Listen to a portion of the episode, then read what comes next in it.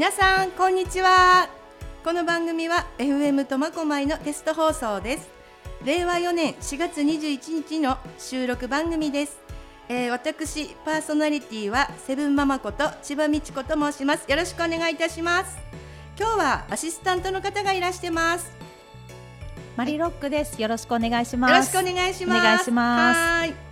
えーと、本日はですねマジックバーフラミンゴの小谷畑明さん、えーと、なんてお呼びしていいですか？アッキーとかマスターとかなんかいろいろ呼び方があるみたいなんですけど。アッキーで呼んでいただければ。アッキーでいいですか、はい、マスターって言わなくていいです大丈夫です。はいえっ、ー、とマジックバーフラミンゴのアッキーをお招きいたしまして、えー、マジックを披露しているお店ということで、えー、私も実は昨夜行ってまいりました、えっと、昨夜で確か3度目ぐらいだったと思うんですけどまあそれはすごいすごいもうプロのマジックを、えー、目の前で見せられるところが苫小牧にあるんだという感想でした。まあ何度か見てるんですけどね 最初に見た時が本当にそういう、えーと、感想だったんです。ありがとうございます。はい、はいで、えー、秋、えーと、プロフィールというかあのちょっとプロフィールをご紹介してください、はい、出身地とかいろいろと。はいお願いします。はい僕北海道札幌市で生まれましてでその後親が転勤族だったので、道内各地のいろんなところに行って、で小学校入る前ぐらいにマジックっていうものに興味を持ち始めてで小学校1年生ぐらいからマジック道具を買うようになってデパートのおもちゃ売り場とかに売ってる。でそのマジック道具を買ってるうちになんか地元にマジックの教室があるみたいなのを聞いてでそこに行ったらマジックいっぱい習えるんじゃないかって思って行ったら、いわゆるもうおじいちゃんおばあちゃんがやってるような、ちょっと年齢層高めの教室で、そこに1人小学生行ってなんかちょっと違和感を感じながら、マジックをずっと習って。で、えー、中学生ぐらいになった時にいろんな北海道新聞とかなんかローカル番組とかいろんなところになんかスーパー中学生みたいな感じで出させていただいたり、はい、NHK の番組とか出させていただいたりとかして、ちっちゃい時から有名人だったんですね。ちょっとだけですね。で高校卒業した後、えーとプロになりたいなと思ってプロになるんだったら東京に上京しようと思って、うんうんうん、で一番最短で最速でプロになれる方法は何かなって思ったら芸能事務所に所属することだって思ってで、えー、と最初その大阪にある吉本興業がいろんななんかその芸人さんじゃなくてスポーツ選手だったりとかいろんな方をこう、集めてる時にたまたま僕にも声がかかりましてでもそこに行ったらちょっと人数いっぱいいるし埋もれるんじゃないかなって思って僕が撮ったのは、えーと、東京にある小さな事務所でテレビに通じているところっていうところで、当時アミーパークさんっていう会社がタレントさんが多分十数組しかいなくて、でもテレビにみんな結構通じてるっていうところで、見つけたんです、そこを見つけてそこに行って、えー、面接を受けまして、所属できることになりまして、そしたら思った通りちょっといろんな番組に出させていただいて、はい、で昨日もちょっと見てましたけど、はい、なんだっけ？サンドイッチマンの何何の番組でしたっけ？ああ熱烈ホットサンドっていう番組ですね。も出てましたね。そうですね。あの番組も10回ぐらい読んでいただいたりして、うん、そうなんだ。はい。そうなんです。その、えーと、サンドイッチマンさんもその当時僕が18、19とかその時ぐらいにそこの事務所と仲良かったのが当時サンドイッチマンさんが所属してた事務所だったのでそのつながりも多少あっていっぱい出させていただいてるっていう形ですね。なるほど、はい。はいえっと、そしたらそのきっかけっていうのはあの小さい時に。そうですね、はい、ちっちゃい頃に魔法とかそういうものが大好きで、いわゆる誰も知らないような世界をなんか見てみたいみたいな、マジックの種とかを知ってみたいとかっていうのとかあと超能力とか当時ユリ・ゲラーとかそういう不思議なものにすごい興味を持ってで一気にマジックっていうものにのめり込んでいくっていう。今ではそれが職業になってるんですね。そうですね。すごいですね。ままさにあのなんだっけ趣味と実益を兼ねたと言っても過言ではないですよね。はい、そうです、ね、そう思いません？マリロックさん？そうですね。好きなことを仕事にするってすごい素敵だなと思いますね。羨ましい。羨ましい。本当本当。私なんかあのセブンイレブンね、はい、あのやってますけどあのやってるうちに仕事がセブンイレブンが好きになってきたっていう、うん、後からの方ですね。はいはい、ちょっとそれ余談でした。はい、えっとあの本業以外で何かハマってるものとかありますか？その自分の今マジック以外で。そうですね。僕、えー、っと基本的に仕事というかエンタメが大好きなのでそれこそ動画サイト見たりとかで、えー、っと今だと TikTok っていうショートムービーの、えー、っと動画サイトを見てで自分でもやってみてみたいな感じで。でこうしたらバズるんじゃないかなって思ってちょっと試してみるみたいな作業にちょっとハマってまして。いやだっていろいろ出てますもんねネットに。ネットっていうのはあれ SNS っていうの、はい、結構いろんなあの手を変え品を変え、はい、出てますもんね、ね、一応私もチェックしてるんですありがとうございます。見てみます今度。見てください本当に、TikTok がちょっとずつ伸びてきて今1万6000フォロワーぐらい多分いると思うんで。そうなんですね、はい。まあそれは本当に才能ですよね。でも羨ましいです。もう私みたいなアナログおばさんは全くもう本当にあの疎くて必死ですフェイスフェイスブックも必死でやってます。同じく。フェイスブック。え、フェイス。で、あのちょっと一つだけ最後にお聞きしたいんですけど。はいあのセブンイレブンはよく行かれますか？セブンイレブンよく行きます。もうほぼ毎日行ってるんじゃないですかね。かちなみにどこのお店だったりしますかね？えっと事務所の近くそれこそセブンママのセブンイレブンも行きますし、はい、この間もカレーパン美味しかったです。ありがとうございます。はい、はい、言わせてはいないですよね。大丈夫ですよね。言わせてますよね。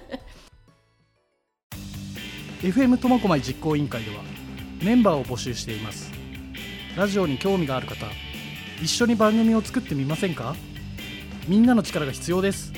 一緒に苫小牧を盛り上げよう。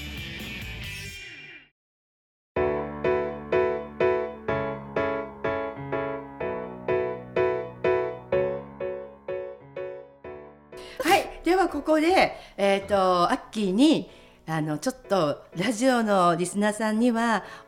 お見えにならないんですけどもここでちょっとマジックを披露していただこうと思います。はい。いいですか？はい、大丈夫です、はい、よろしくお願いします。はい、今日せっかくなので、ちょっと耳で聞いて、頭で考えて体験できるマジックをちょっと用意してきたんで。はい。皆さん、えっ、ー、と、今。このラジオをお聞きになっている皆さんも好きな数字を1から9の中で好きな数字を1つ思い浮かべてくださいでその思い浮かべた数字忘れないようにしてくださいねそれがあなたのラッキーナンバーです、えー、その数字に1を足してください。足した、はい、はい、その数字に2をかけてください。倍にしてください。はい。はい。はい。その数字に6を足してください。はい、はい、その数字を2で割ってください。はい。割りました。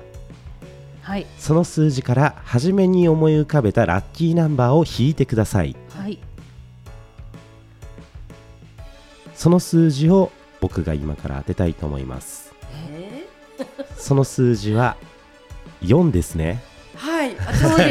です。私もそうです。なんでなんで？え、だからみんなそうなるっていうそうなの？ことなんですよ。皆さん自由に選んでいただいて計算していただいたと思うんですけど。何何でした？私は6を思い浮かべて。私8。あじゃあやっぱ違うけれども。どうして？そうです。全員体験できるタイプのマジックですね。えー、すごい。拍手謎。ありがとうございます。いやすっごい。もうもう一個ぐらいいいですか？まだあります？ちょっともうもうこれしか用意してない。あのちょっとお聞きしたいんですけど、はい、なんか今まであのマジックをやってきて失敗した失敗談とか、はい、なんかお客さんからクレームというかやじとだとかなんか絶対あのなんていうの反抗的なお客さんってやりづらいじゃないですか、はい、目の前にいたら。まあまあまあそうですね。ねはい。そういうので心折れたりとか、なんかそういう、ね、あの体験談をちょっとお聞きしたいんですけど。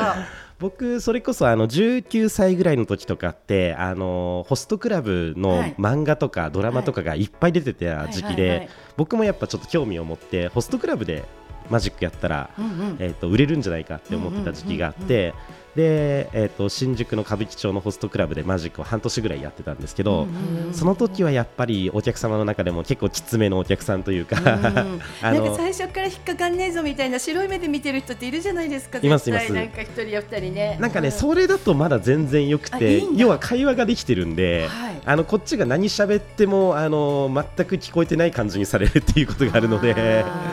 はい、それが一番それが一番大変でしたかね。手強い。ですね。あの何しても何してもというか何喋っても無反応なので。あとはなんかこうこのシャンパン1本飲み干してからじゃないと会話しないよとか言われたりとか。はい。あれは失敗談。なんか。失敗談ですか、はい、まあうんと結構いろいろ僕ちょいちょい失敗してるんですけど。でもあのお客さんにはばれないように失敗を一応してるんですよ。そのマジックの最初に結論を言っちゃうと例えばこの後この箱から出てきますとかって言うとそれ通りいかなかったら失敗になっちゃうんですけどあの僕基本的に言わないようにしてるんですよ最後まで。何が起こるかを。で、えー、と全部うまくいってからこうなりました。どうや？みたいな感じなので、昨日も最初からネタバラして、はいやってたやつありますよね。ありますあります。卵の、はい、あのなんかこうありますあります。突っ込むやつ。はい、変な説明。卵の突っ込むやつ。全然想像つかないですぜひ皆さん見に来ていただければ、はい。見に行ったらわかります。はい、これがセブンママが言ってたやつか みたいな。最初からもうネタもちゃんとお話ししますよって言ってやり出したんだよね、はい、あれね。ね種ばらしますって言ってから始めるまで、うん、それでも驚くんですよ。ねなんかあ して後に後であそういうことかっていう あのちょっと納得するという。あでもあれはねやっぱり訓練と手手手先ですよね。なんかそうですね、うん、なんか手先ってもともと器用だったりしたんですか？いや多分マジック練習してから器用になったんだと思います。はいそれこそ僕一番マジック練習してたの学生の頃だったんで多分その時にも鍛えただけの技で今戦ってるみたいな 例えばなんか指が長い方がいいとかでも手はなんか手ちょっと大きいんですよ、大きいですよね。大きいんですけどでもあれですね大きすぎるとできないマジックっていうのもやっぱりあるのではい。そうなんです。大きいからいいっていうわけでもないっていうのが結構あとその仕掛けによっては大きい手に対応できてない仕掛けとかもやっぱりあったりするので、標準サイズが多分一番いいんじゃないかなっていう。私今なんか言おうとしてたんだけどアッキーの話聞いてて何言うか忘れちゃった。何だったっけな？じゃあ私ちょっと一つ聞いてもいいですかね、うん、アッキーさんに。あの苫小牧には、あのゆかりがある方なんですか？あ僕ですね苫小牧にはほとんどゆかりがなくて、はい、まあ、一応あのよくは来てたんですよっていうのは、はい、あのフェリーがあるのであ、はい、あの本州の方のイベントとかに行くときにあの苫小牧から大洗港まで経由するのに 経由するのによく苫小牧は来てたんですよね。あとえーと、苫小牧にもマジックサークルマジック同好会っていうそのマジック好きな方たちが集まってる会みたいなのがあってでそこにこう発表会があると招待していただいたりとかしてたので、はい、で苫小牧から、えーと、僕札幌にもお店をやってましてそこに来てくれてるお客さんも結構いまして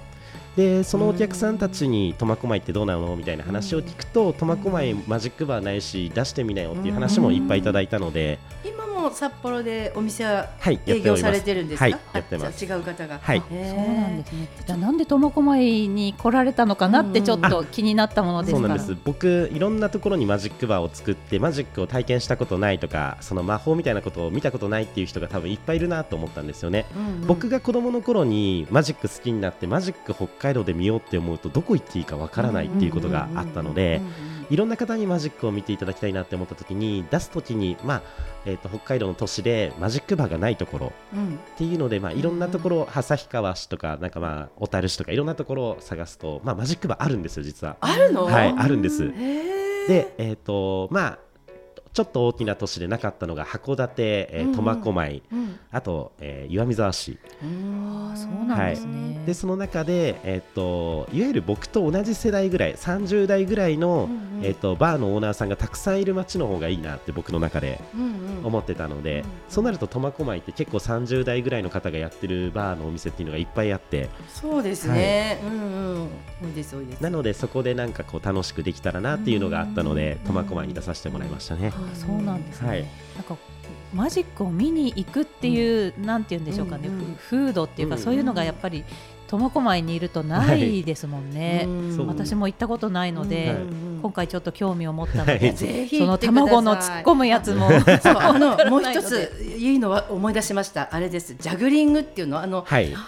あの千里君っていう子が男の子なんですけどあの何玉玉の上に乗ってコロコロいた玉の上にいたみたい。な それにバランス取りながら乗りながらジャグリングしたり。はい、それを生で見れる。そうですそうですそうです、す。ごいんですよ、それも。結構迫力のあるパフォーマンスで、で彼もあのプロのパフォーマーとして活動していろんなイベントに、全国の遊園地とかに出てて、でその彼が今、えーと、フラミンゴに入ってもらって専属で入ってもらってで毎日ショーやってるのでそれもぜひ楽しんでいただければと思います。じゃあショータイムとかそういうのあの告知は後に取っておきますね。今了解です。ここで、はい、あの聞こうと思ったんですけど。わかりました。はい。はい。であとは修行の時代ってあったんですか。あ修行ありましたよ。僕、うんうん、それこそあの18歳で東京上京してもちろん最初スタートマジックの仕事ってないわけなんですよ、うんうん、まあ、ほぼ無名ですし、うんうん、でどうしたかっていうとえっと、路上パフォーマンスいわゆる大道芸ストリートパフォーマンスから始めたんですよ。ストリートパフォーマンスを始めて、で最初はやっぱりもうめちゃくちゃ緊張するし、うんうん、あと怖いんですよ、なんかもう誰に話しかけられるか分かんないし、かといってなんかビビって大きな声出さなかったりすると誰も止まってくれないしみたいな。で最初は3時間ぐらい粘ってサラリーマン23人相手にマジック披露して、なんか500円とか1000円とかもらってみたいな感じの毎日繰り返してて、でも毎日繰り返してるうちに途中でこのままじゃだめだなって思ってもう怒られてもいいからとにかく大声でやって 大きい音楽流してやらないと意味ないじゃんこれずっと続けててもって思うようになってからは強かったですね。やっぱりなんかもうきっかけっていうか心の、自分の中のもうあれですよねメンタルの部分でなんか開き直ったらもうそこからみたいな、はい、なんかストリートミュージシャンの方とかって結構大きい音でやってたりするじゃないですか、あのぐらいの音量まではもう大丈夫だって思って、あの方たちはさただ歌ってればいいだけだもんね。いやそんな言い方じゃ失礼なんだけど。ごめんなさい、ね、ストリートミュージシャンの方ごめんなさい。失礼しました。歌ってまあ、いわゆる一方通行のエンターテインメントなんですよ、そのもちろんお客さんのリアクションもらう人もいますけども、基本的にはその流しっぱなししで成立しているみたいな、で僕らやってるパフォーマンスってお客さんのリアクションあって初めて成立する、ね、反応がないとやつなんで、お客さんいないとただ練習してる人みたいになっちゃうんですよ。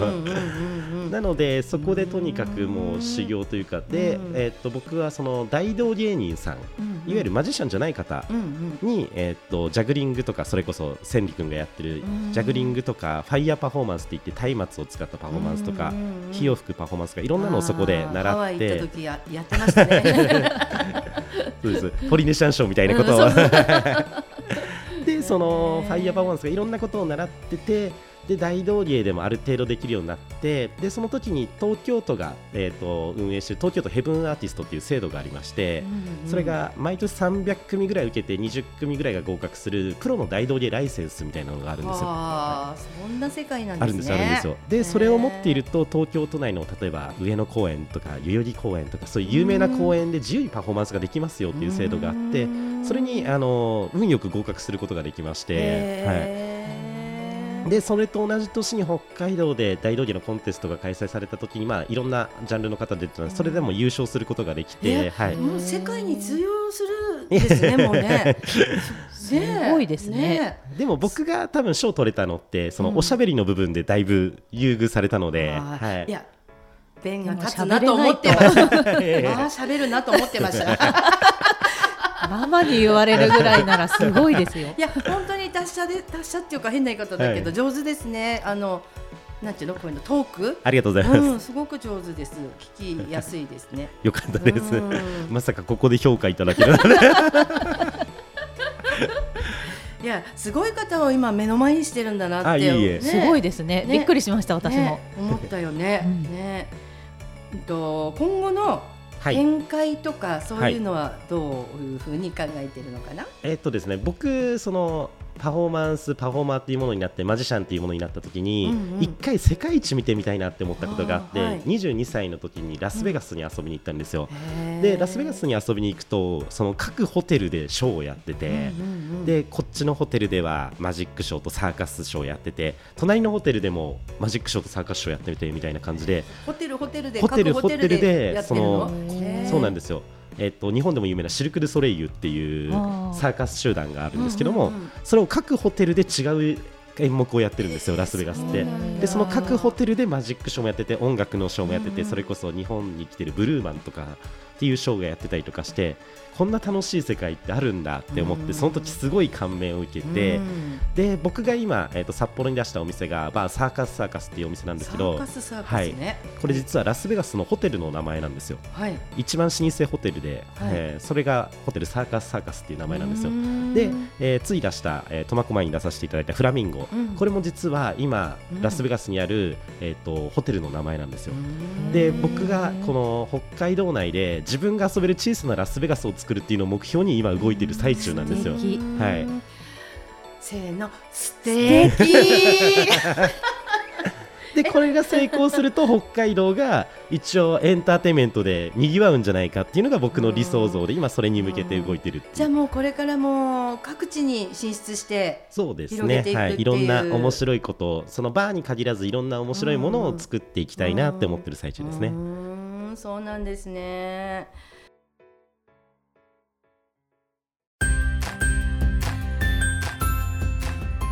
皆さんこんにちは。空いててよかったと近くて便利でおなじみのセブンイレブン元中野店と沼船った東店オーナーの千葉美智子です。今やコンビニは街のインフラとして皆様のお役に立っていると言っても過言ではありません。ラジオを通してリスナーさんたちに情報を提供するといった意味では社会貢献のツールとして相通じるものがあると思います。FM 苫小牧開局に心よりエールを送ります。頑張れ FM 苫小牧。頑張れスタッフの皆さん。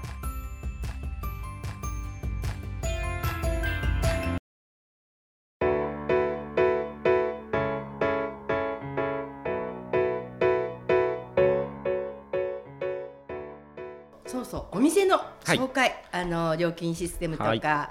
えっ、ー、とあそうだね。おな名前の言われは今お話しさ、はい、していただきましたので、ね。はい、と場所とか、はい、うん、そういったものをちょっとはい、えっ、ー、と店の名前がマジックバーフラミンゴと言います。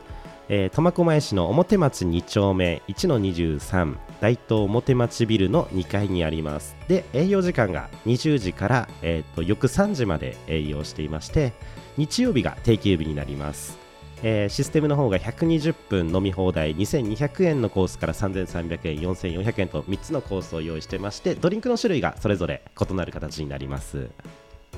あとあの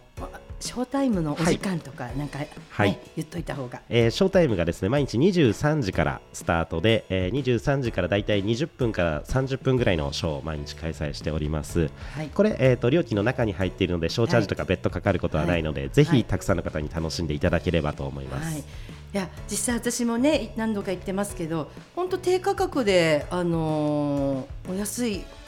価格で こんなすごいものが見れるんだなっていうのがもう感想でした。ありがとうございます。あの例えば120分過ぎた場合は延長とかできるんですか、はい、大丈夫です。延長もそのまま同じ料金でやらせていただいておりまして、うん、で1時間ごとにその通常料金120分なんですけどそれの半分の60分ごとに半額の料金で対応させていただいております。じゃあ3300円のコースでやったら、はい、延長する場合はえー、1650円かな、はい、はい、を1時間分はい、追加でっていう形になりますね。はい、ああとちょっと小耳に挟んだんですけど、はい、あのー、子供はい。をに見せたいっていう親って私もそうなんですけど、はい、まあ、こ私の子供はちっちゃくないんですけど、はい、でも見せたいなと思ったり、はい、結構たくさんそういうふうに言っていただいて、はい、それこそあの会社の懇親会で来たけども、はいはい、ぜひ子供に見せたいとか、はい、子供誕生日なんだよねっていうことがよくありまして、えー、その場合、はい、お昼の時間とかに営業させていただいているのでご連絡いただければお昼でも対応できますのでやった、はい、すごい。そこで、えーと、ショーもステージショーもつけた状態でやらせていただくので、うん。うん、ぜひお問い合わせいただければと思います。何名からとかありますか？なんかその日お日日中にやっていただく場合、はいはい、大体、えっと、4名以上でお願いしております。子供は別で。子供あこのお子さんいても大丈夫です。はい、お子さんも料金一応2200円かかってしまうんですけども、お子さんいる状態でも4名以上で一応お願いしております。いや、行くないです。なんかその、家族でのイベントですとか。それでまたきっかけでお子さんが興味を持ってアッキーさんみたいなそうですね方がまた増えたりしたら楽しいですよね。そうですね。そしたら大人になったらちょっと僕のお店で働いていただけ。また修行していただいてみたいな。修学支援的な でもショーの時間もべ別途料金とかかからないんですね、私別にかかるのかなと思ってたんですけど。そうなんです。かからないで。で、えーと、ショーやってない時間っていうのがテーブルマジックっていうそのカウンターもしくはそのボックス席で僕ら、えーと、行かせていただいて、そこで目の前で、えー、目の前30センチで体験できるマジックっていうのを用意してるので、じゃあショーがなくても、はい、目の前でいろいろ見せてくれるんですね。あとねあのお子様が喜ぶようなゲームがいっぱいあるんですよ。はい、まあお子様っていうか大人が楽しんでますねあれね。あのゲームね。ねボードゲームみたいなボードゲームとかもですね、うん、えっと大体30種類ぐらい置いてまして、すごいのすごいの。その他になんかパズルゲームとかあとチャレンジする系のゲームとかあと種見破ってくださいみたいなゲームとかたくさん用意してるので、その辺も楽しんでいただければなと。うん、すぐ時間過ぎちゃいそうですね。あそうそうです。2時間、ね、だから延長の話を 聞いたんですね。でもそれこそあの来ていただいたら結構あの他の方を紹介したくて来ていただけるっていうことが多くて。昨日もあの来ていただいてもう、えーと、来ていただいた組ほとんどがリピーターだったんですけど、その方たちが新しくこの人来たことないからって言って、たくさんの方連れてきてくれるっていうことが多いので。いやまさに私もそうなんですよ、うん、私も連れてたんです、ね、連れて行かれてそれで私が今度誰かを連れて行きたいって言って、これどんどん広がってますね。いやもうありがたいです。ね、商売的にはどうなんですか？儲かってますか？